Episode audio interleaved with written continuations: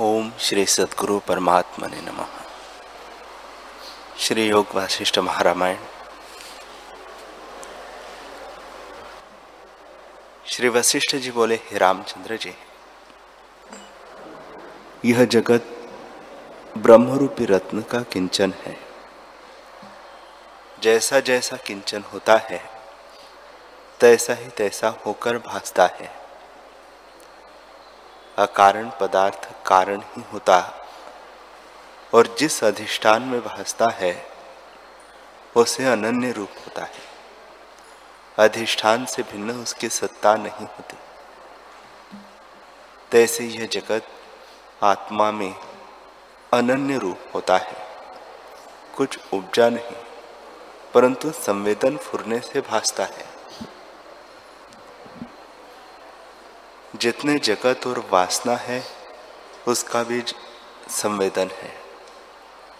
ऐसे वे भ्रम है। इसलिए संवेदन के अभाव का पुरुषार्थ करो। जब संवेदन का अभाव होगा, तब जगत भ्रम नष्ट होगा। वास्तव में कुछ न उपजा है और न कुछ नष्ट होता है। सर्व शांत रूप चित घन ब्रह्म शिला घन किनाई अपने आप में स्थित है। हे रामचंद्र जी चित परमाणु में चैतन्यता से अनेक सृष्टि भासती है, उन सृष्टियों में जो परमाणु है, उन परमाणुओं के भीतर और सृष्टि स्थित है, उसकी कुछ संख्या नहीं। जैसे जल में अनेक तरंग होते हैं उनमें से कोई गुप्त और कोई प्रकट होते हैं, पर वे सब जल की शक्ति रूप है। और जैसे जागृत स्वप्न और सुषुप्त अवस्था जीवों के भीतर स्थित है, पर कोई गुप्त है, कोई प्रकट रूप है। हे रामचंद्र जी, जब तक संवेदन द्वैत के साथ मिला हुआ है, तब तक सृष्टि का अंत नहीं।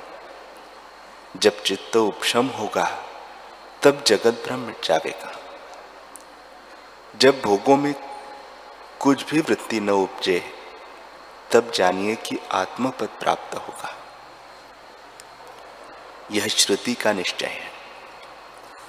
हे रामचंद्र जी जो जो ममत्व दूर होता है, त्यों त्यों बंधनों से मुक्त होता है। जब अहम भाव, अर्थात जीवत्व भाव निर्वाण होता है, तब जन्मों की संपदा नष्ट हो जाती है। केवल शुद्ध रूप ही होता है, और तब स्थावर जंगम रूप जगत सब आत्मरूप प्रतीत होता है। जैसे समुद्र को तरंग और बुदबुदे सब अपने आप स्वरूप भासते हैं, तैसे ही ज्ञानवान को सब जगत आत्मरूप भासता है। हे रामचंद्र जी, शुद्ध आत्मसत्ता में जो संवेदन फुरा है, उसने आपको ब्रह्म रूप जाना और भावना करके संकल्प रूप नाना प्रकार का जगत रचा। पर उसको अनंतर अनुभव सत्स्वरूप किया। उसमें कहीं निमेश में अनेक युगों का अंत भासता है और कहीं अनेक युगों में एक निमेश का अनुभव होता है।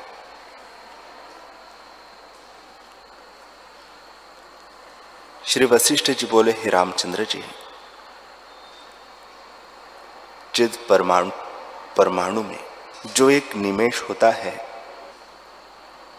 उसके लाखवें भाग में जगतों के अनेक कल्प फुरते हैं और उन सृष्टियों में जो परमाणु है, उनमें सृष्टि फुरती है। जैसे समुद्र में तरंग फुरते हैं, सो जल रूप ही तरंग शब्द और उसका अर्थ भ्रम रूप है। जैसे समुद्र में तरंग फुरते हैं, सो जल रूप ही तरंग शब्द और उसका अर्थ भ्रम रूप है। तैसे ही आत्मा में भ्रम रूप अनेक सृष्टि फुरती है। जैसे मरुस्थल में मृतृष्णा की नदी चलती दृष्टि आती है तैसे ही आत्मा में यह जगत भासता है। जैसे स्वप्न सृष्टि और गंधर्व नगर भासते हैं, जैसे कथा के अर्थ चित्त में फुरते हैं और संकल्प पूर्व भासता है, तैसे ही जगत असत रूप सत होकर भासता है। इतना सुनकर राम जी ने पूछा, हे भगवान हे ज्ञानवानों में श्रेष्ठ,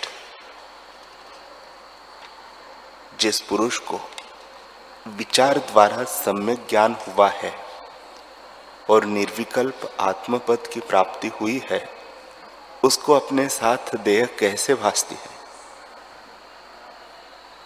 उसकी देह कैसे रहती है और देह प्रारब्ध से उसका शरीर कैसे रहता है?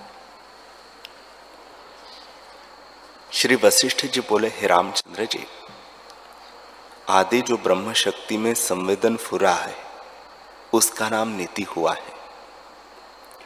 उसमें जो संभावना की कि यह पदार्थ ऐसा होगा, इससे होगा और इतने काल रहेगा, वैसे ही अनेक कल्प पर्यंत रहता है। जितना काल उसने धारा है, उतने काल का नाम नीति है। महासद भी उसी को कहते हैं और महाचेतना भी उसी को कहते हैं। महाशक्ति भी उसी का नाम है और महा अदृष्ट वह महाकृपा भी वही है और महा उद्भव उसी को कहते हैं। अर्थ यह कि वह नीति अनंत ब्रह्मांडों की उपजाने वाली है। जैसा पुरुष दृढ़ हुआ है, तैसा ही रूप होकर स्थित है। यह स्थावर रूप है, यह जंगम है, यह दैत्य है, यह देवता है, यह नाग है, यह नागिनी है। ब्रह्मा से तृण पर्यंत जैसा उसमें अभ्यास है, उसी प्रकार स्थित है। स्वरूप से ब्रह्म सत्ता का विभिचार कदाचित नहीं हुआ। वह तो सदा अपने आप में स्थित है। जो ज्ञानवान पुरुष है, उसको सब ब्रह्म स्वरूप भासता है। और जो अज्ञानी है, उसको जगत और नीति भी भिन्न भासती है। ज्ञानवान को सब अचल ब्रह्म सत्ता ही भासती है और अज्ञानी को जल रूप जगत भासता है। वह जगत ऐसा है, जैसे कि आकाश में वृक्ष भासते हैं और शिला के उदर में मूर्ति होती है। जो ज्ञानवान है, उनको सर्ग और निमित्त सब ज्ञान रूप ही। भासता है जैसे अवयवी के अवयव अपना ही रूप होते हैं, तैसे ब्रह्म सत्ता के अवयव, ब्रह्म, नित्य, सर्ग आदि अपना ही रूप है। हे रामचंद्र जी, उसी नीति को दैव कहते हैं। जो कुछ किसी को प्राप्त होता है, वह उसी दैव की आज्ञा से प्राप्त होता है। क्योंकि आदि से यही निश्चय धरा है कि इस साधन से यह फल प्राप्त होगा। जैसा साधन होता है, तैसा ही फल अवश्य सबको उस दैव से प्राप्त होता है। इस कारण नीति को दैव कहते हैं और दैव को नीति कहते हैं। हे रामचंद्र जी, पुरुष जो कुछ पुरुषार्थ करता है, उसके अनुसार फल को प्राप्त होता है। इसी कारण इसका नाम नीति है और इसी का नाम पुरुषार्थ भी है। तुमने जो मुझसे दैव और पुरुषों का निर्णय पूछा और मैंने कहा, उसी की तुम पालना करो। इसी का नाम पुरुषार्थ है और इसका जो फल तुमको प्राप्त हो, उसका नाम दैव है। हे रामचंद्र जी, जो पुरुष ऐसा दैव परायण हुआ है कि मुझको जो कुछ दैव भोजन करावेगा, सो ही करूँगा। और मौनधारी होके अक्रिय हो बैठा। उसको जो जो आय प्राप्त हो, सो भी नीति है। और जो पुरुष भोगों के निमित्त पुरुषार्थ करता है, वह भोगों को भोग कर मोक्ष पर्यंत अनेक शरीरों को धारता, धारेगा, यह भी नीति ही है। हे रामचंद्र जी, जो आदि संविद में संवेदन फुर कर भवितव्यता धरी है, उस ही प्रकार स्थित है, उसका नाम नीति है। उस नीति को ब्रह्मा, विष्णु और रुद्र भी उल्लंघन नहीं कर सकते तो और कैसे उल्लंघित करें? हे रामचंद्र जी जो पुरुष पुरुषार्थ को त्याग बैठा है, उसको फल नहीं प्राप्त होगा। यह नीति है, और जो पुरुष फल के निमित्त पुरुषार्थ करता है, उसको फल प्राप्त होता है, यह भी नीति ही जो पुरुष प्रयत्न को त्याग कर निष्क्रिय हो बैठे हैं, और मन से विषयों की चित्त में वासना करते हैं, वे निष्फल ही रहते हैं। और जो पुरुष कर्तृत्व को त्याग कर चित्त की वृत्ति से शून्य देव परायण हो रहे हैं और विषयों की चित्त में वासना नहीं करते, उनको सफलता ही होती है। क्योंकि फूरने से रहित होना भी पुरुषार्थ है। यह भी नीति है कि अर्थ चिंतवन करने वाले को प्राप्ति नहीं होती और अचानक को प्राप्ति होती है। हे रामचंद्र जी, पुरुषार्थ सफल भी नहीं है जो आत्मबोध के निमित्त न हो। जब ब्रह्म सत्ता की ओर तीव्र अभ्यास होता है, तब परम पद की अवश्य प्राप्ति होती है।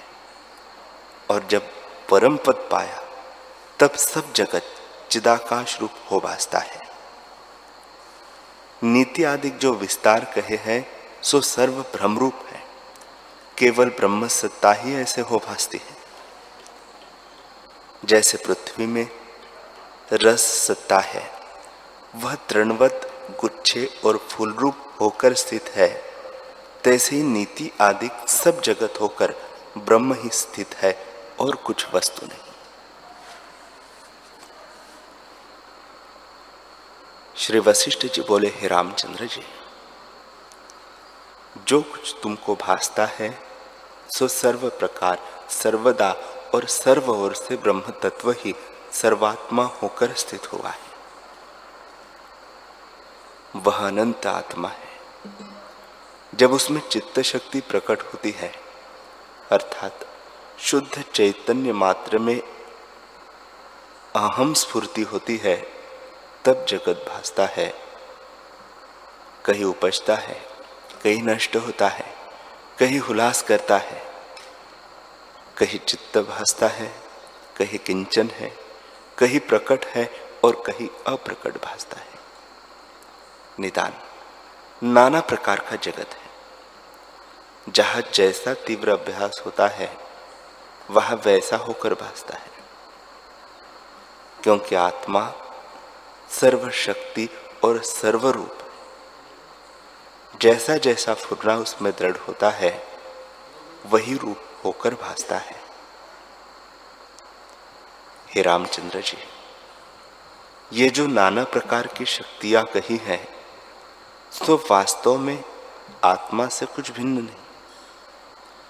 बुद्धिमानों ने समझाने के निमित्त नाना प्रकार के विकल्प जाल कहे हैं। आत्मा में विकल्प जाल कोई नहीं। जैसे जल और उसके तरंग में, स्वर्ण और भूषण में, और अवयवी और अवयव में कुछ भेद नहीं, तैसे ही आत्मा और शक्ति में कुछ भेद नहीं। हे रामचंद्र जी, एक संवित है और एक संवेदन है। संवित वास्तव है और संवेदन कल्पना है। जब संवित में चिन्मात्र संवेदन फुरता है तो वह जैसे चेतता जाता है, तैसे ही होकर स्थित होता है। शुद्ध चिन्मात्र संवित में भीतर और बाहर कल्पना कोई नहीं। जब स्वभाव से किंचन रूप संवेदन होता है, तब आगे कुछ देखता है। और उसे देखने से नाना प्रकार के आकार भासते हैं, पर वह और कुछ नहीं सर्व ब्रह्म ही है। हे रामचंद्र जी, शक्ति और शक्तिमान में भेद अज्ञानी देखते हैं, और अवयवी और अवयव में भेद भी कल्पते हैं। पुरुषार्थ में कुछ भेद नहीं, केवल ब्रह्म सत्ता अपने आप में स्थित है। उसके आश्रय संकल्प आभास होता है।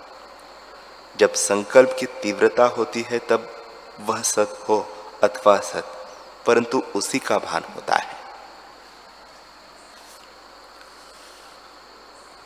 श्री वशिष्ठ जी बोले, हे रामचंद्र जी, यह जो सर्वगत देव, परमात्मा महेश्वर है, यह स्वच्छ अनुभव, परमानंद रूप और आदि अंत से रहित है। उस शुद्ध चिन्मात्र परमात्मा से प्रथम जीव उपजा। उससे चित्त उपजा और चित्त से जगत उपजा है।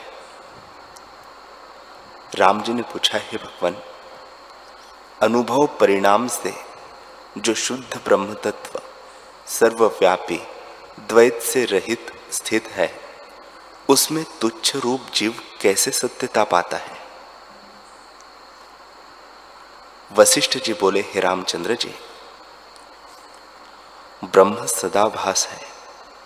अर्थात असतरूप जगत उससे सद्भासता है और स्वच्छ अर्थात आभास रूपी जगत से रहित है। बृहद है, अर्थात बड़ा है। बड़ा भी दो प्रकार का है। अविद्याकृत जगत से जो बड़ा है, सो अविद्या की बढ़ाई मिथ्या है। ब्रह्म की बढ़ाई सर्वात्मक रूप है, सो सर्व देश, सर्व काल और सर्व वस्तु से पूर्ण है। और अविद्याकृत बढ़ाई देश, काल, वस्तु से रहित निराकार है, सो ज्ञानी का विषय है। इससे वृहद है और परम चेतन है। भैरव है, अर्थात जिसके भय से चंद्रमा, सूर्य, अग्नि, वायु और जल अपनी मर्यादा में चलते हैं। परमानंद है, अविनाशी है, सर्व ओर से पूर्ण है, सम है, शुद्ध है और अचिंत्य है। अर्थात वाणी से नहीं कहा जाता, और शोभ से रहित चिन्मात्र है। ऐसी आत्मसत्ता ब्रह्म का जो स्वभाव संपत है उसी का नाम जीव है। अर्थात, जो शुद्ध चिन्मात्रा में अहम फुरता है, उसी का नाम जीव है।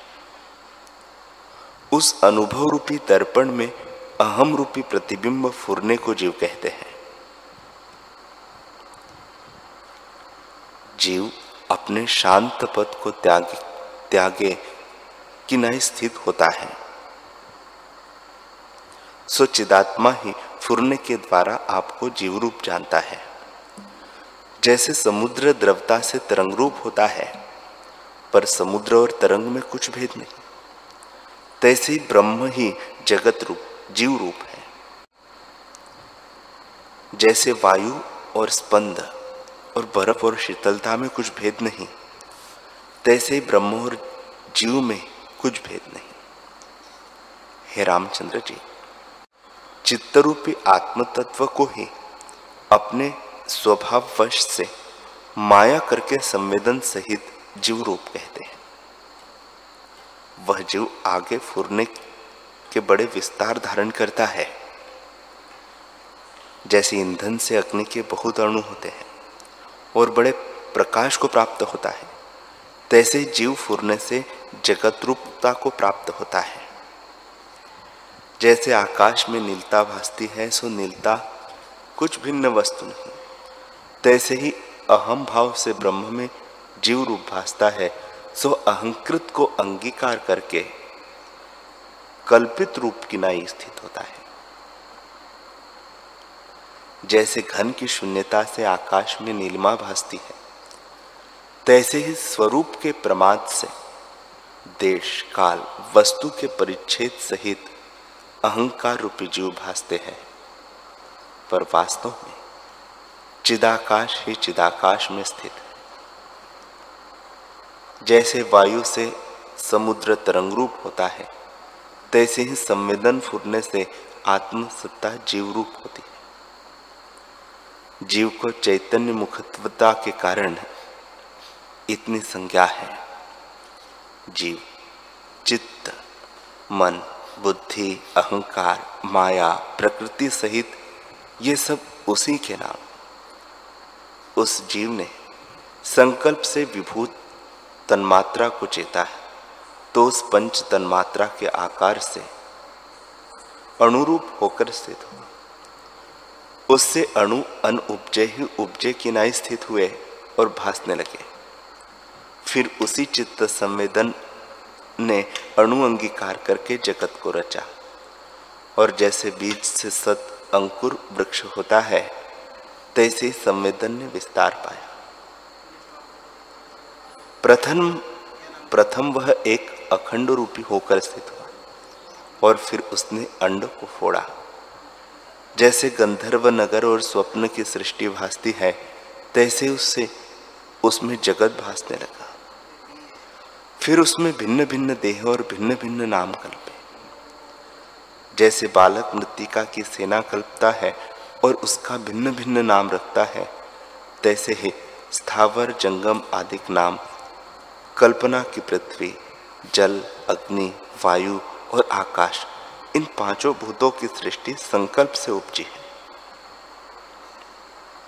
हे रामचंद्र जी, आदि ब्रह्म से जो जीव हुआ है उसका नाम ब्रह्मा है। वह ब्रह्मा आत्मा में आत्मा रूप होकर स्थित है और उसमें क्रम करके यह जगत हुआ है।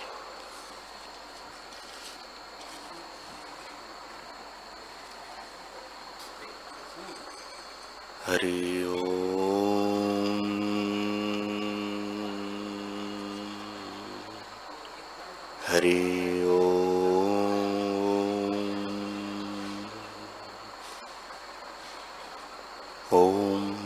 सहनावतु सहनो भुनक्तु। सह वीर्यं करवावहे तेजस्विनावधीतमस्तु।